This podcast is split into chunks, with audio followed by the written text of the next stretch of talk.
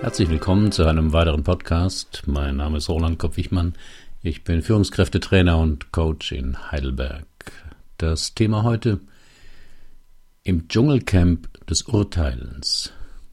Sie sind kein Star, also holen Sie sich da raus. Sie könnten in Ihrem Leben viel zufriedener sein, wenn Sie das Be- und Verurteilen anderer Menschen einschränkten. Nicht, dass einem das immer gelingt. Ich glaube, jeder tut das immer mal. Die einen mehr, die anderen weniger.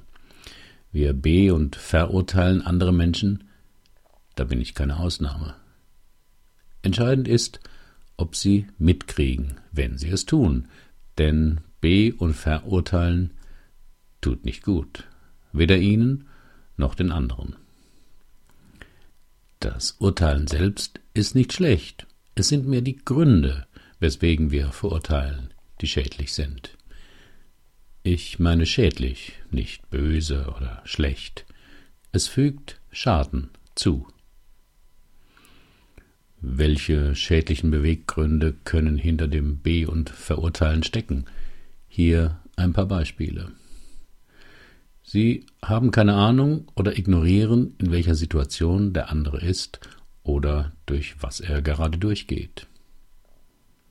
Sie verstehen die Situation nur halb oder gar nicht. Sie haben unrealistische oder unangemessene Erwartungen an andere.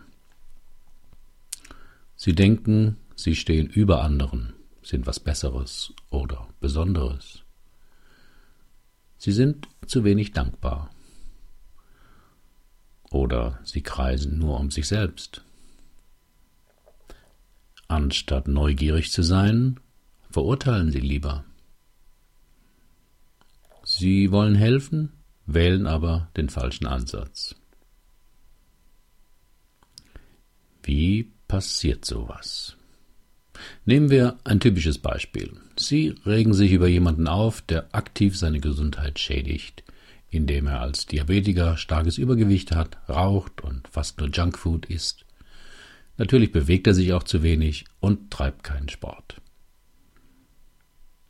Vermutlich haben Sie ein paar gute Ideen, wie der Betreffende seine Gesundheit verbessern könnte, haben es ihm oder ihr auch schon ein paar Mal geraten, aber er oder sie ändert nichts. Möglicherweise werden Sie diesen Menschen bald für sein Verhalten verurteilen, schlecht über ihn denken, sich ärgern und frustriert sein.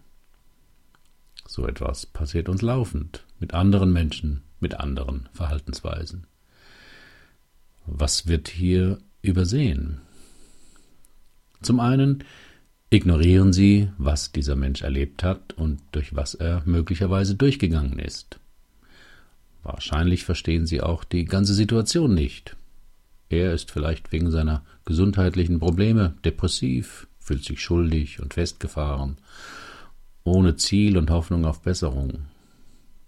Um diese unangenehmen Gefühle manchmal etwas zu erleichtern, raucht er und tröstet sich mit fettem Essen und fühlt sich dadurch manchmal hinterher noch schlechter. Er versucht das Beste, um mit seiner Situation fertig zu werden, leider nicht sehr erfolgreich. Dasselbe passiert uns auch immer wieder.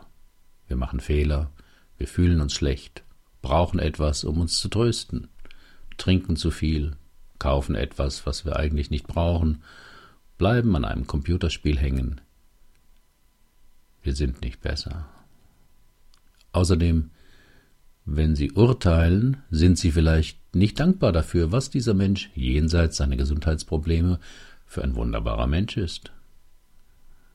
Beim Verurteilen glauben wir, dass wir die Wahrheit kennen und wüssten, was falsch und richtig ist.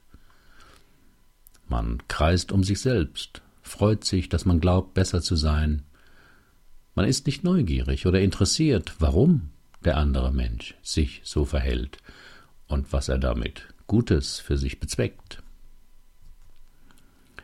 Mit dem Urteilen ist die Sache für einen selbst ganz klar. Kein Grund mehr weiterzusuchen oder zu verstehen. Und ab dieser Stelle kann man dem anderen auch nicht helfen, weil der Dialog abgebrochen ist und man den anderen abgeschrieben hat.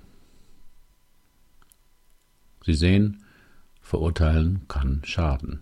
Es sorgt für Frust, Ärger und Unzufriedenheit. Es erschwert den Kontakt zu Menschen, behindert Kommunikation und Lernmöglichkeiten. Es schottet sie gegen andere ab. Und das sind nur einige Konsequenzen. Wie hört man mit dem Verurteilen auf? Als erstes müssen Sie bemerken, wann Sie jemanden verurteilen. Das ist der wichtigste Moment. Es ist keine Katastrophe, aber ein Zeichen, dass Sie gerade sich und dem anderen nichts Gutes tun, sondern womöglich eher schaden. Diesen Moment zu erkennen, braucht Übung. Aber es gibt sichere Anzeichen, die Ihnen zeigen, was Sie, dass Sie andere Menschen verurteilen. Wenn Sie ärgerlich sind oder frustriert oder jemanden abwerten. Wenn Sie sich über jemanden beklagen oder tratschen. Das sind Anzeichen. Werden Sie achtsam in diesem Moment.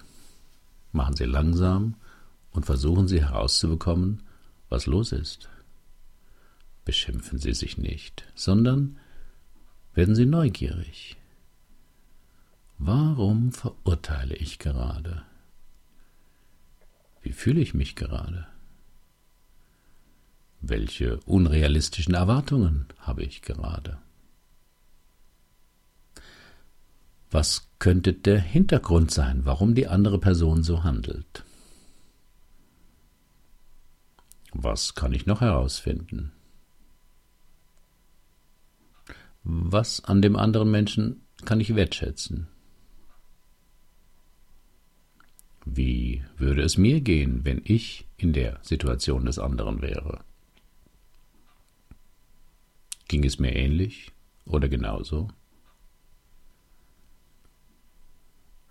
Wenn Sie wollen, können Sie sich auch fragen, wie könnte ich helfen? Was braucht dieser Mensch?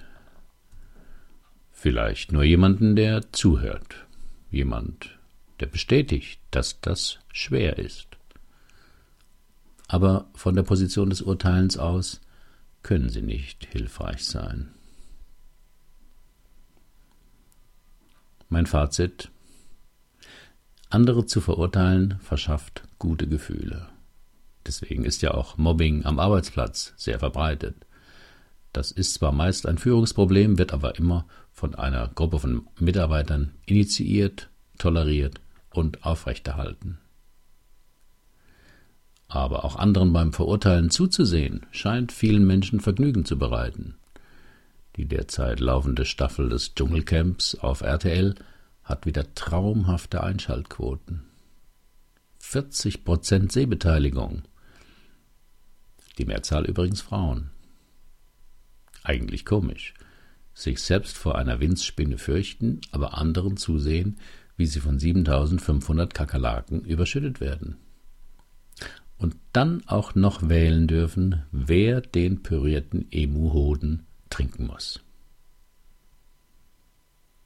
Einige Privatsender sind ja darauf spezialisiert, Unterhaltungsformate zu konstruieren, die an unsere niedersten Instinkte appellieren.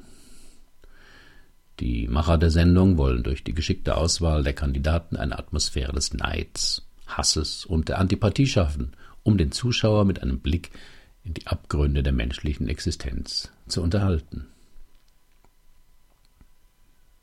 Aber warum gucken Leute sowas? Medienforscher sehen die Gründe in einer Mischung aus Voyeurismus und Sadismus. Profi-Voyeure sind ja Menschen, die extra zu Bränden, Flutkatastrophen oder anderen Unglücken reisen, viele Fotos machen und dabei die Rettungsarbeiten behindern. Das Dschungelcamp liefert das bequem ins heimische Wohnzimmer. Die Verbindung sehe ich im Be- und Verurteilen den egal ob als Gaffer bei einem schrecklichen Verkehrsunfall oder Zuschauer des Dschungelcamps, man fühlt sich danach besser, weil es einem anderen schlechter geht, weil man selber am Leben oder unversehrt ist, weil feststeht, dass man so dusselig publicity geil, hysterisch nicht ist. Weil man sicher ist, bei sowas nie mitzumachen. Weil man erlebt, dass Promis auch normale Menschen sind. Weil es aufregend ist, man selbst aber nichts riskiert. Oder weil derjenige es verdient hat. Mich wundert ja nur, dass noch keine Tierschutzorganisation gegen die Sendung protestiert hat. Wildlebende Tiere wie Strauße und Schlangen müssen sich auf engstem Raum mit Menschen aufhalten und deren Geschrei ertragen. Agrarminister Friedrich, übernehmen Sie! PS. Als ich den Text nochmal durchlas, fiel mir auf, dass ich darin ja auch über andere urteile und sie vielleicht sogar verurteile. Sehen Sie, so schnell geht das. Herzlichen Dank für Ihre Aufmerksamkeit. Bis zum nächsten Mal.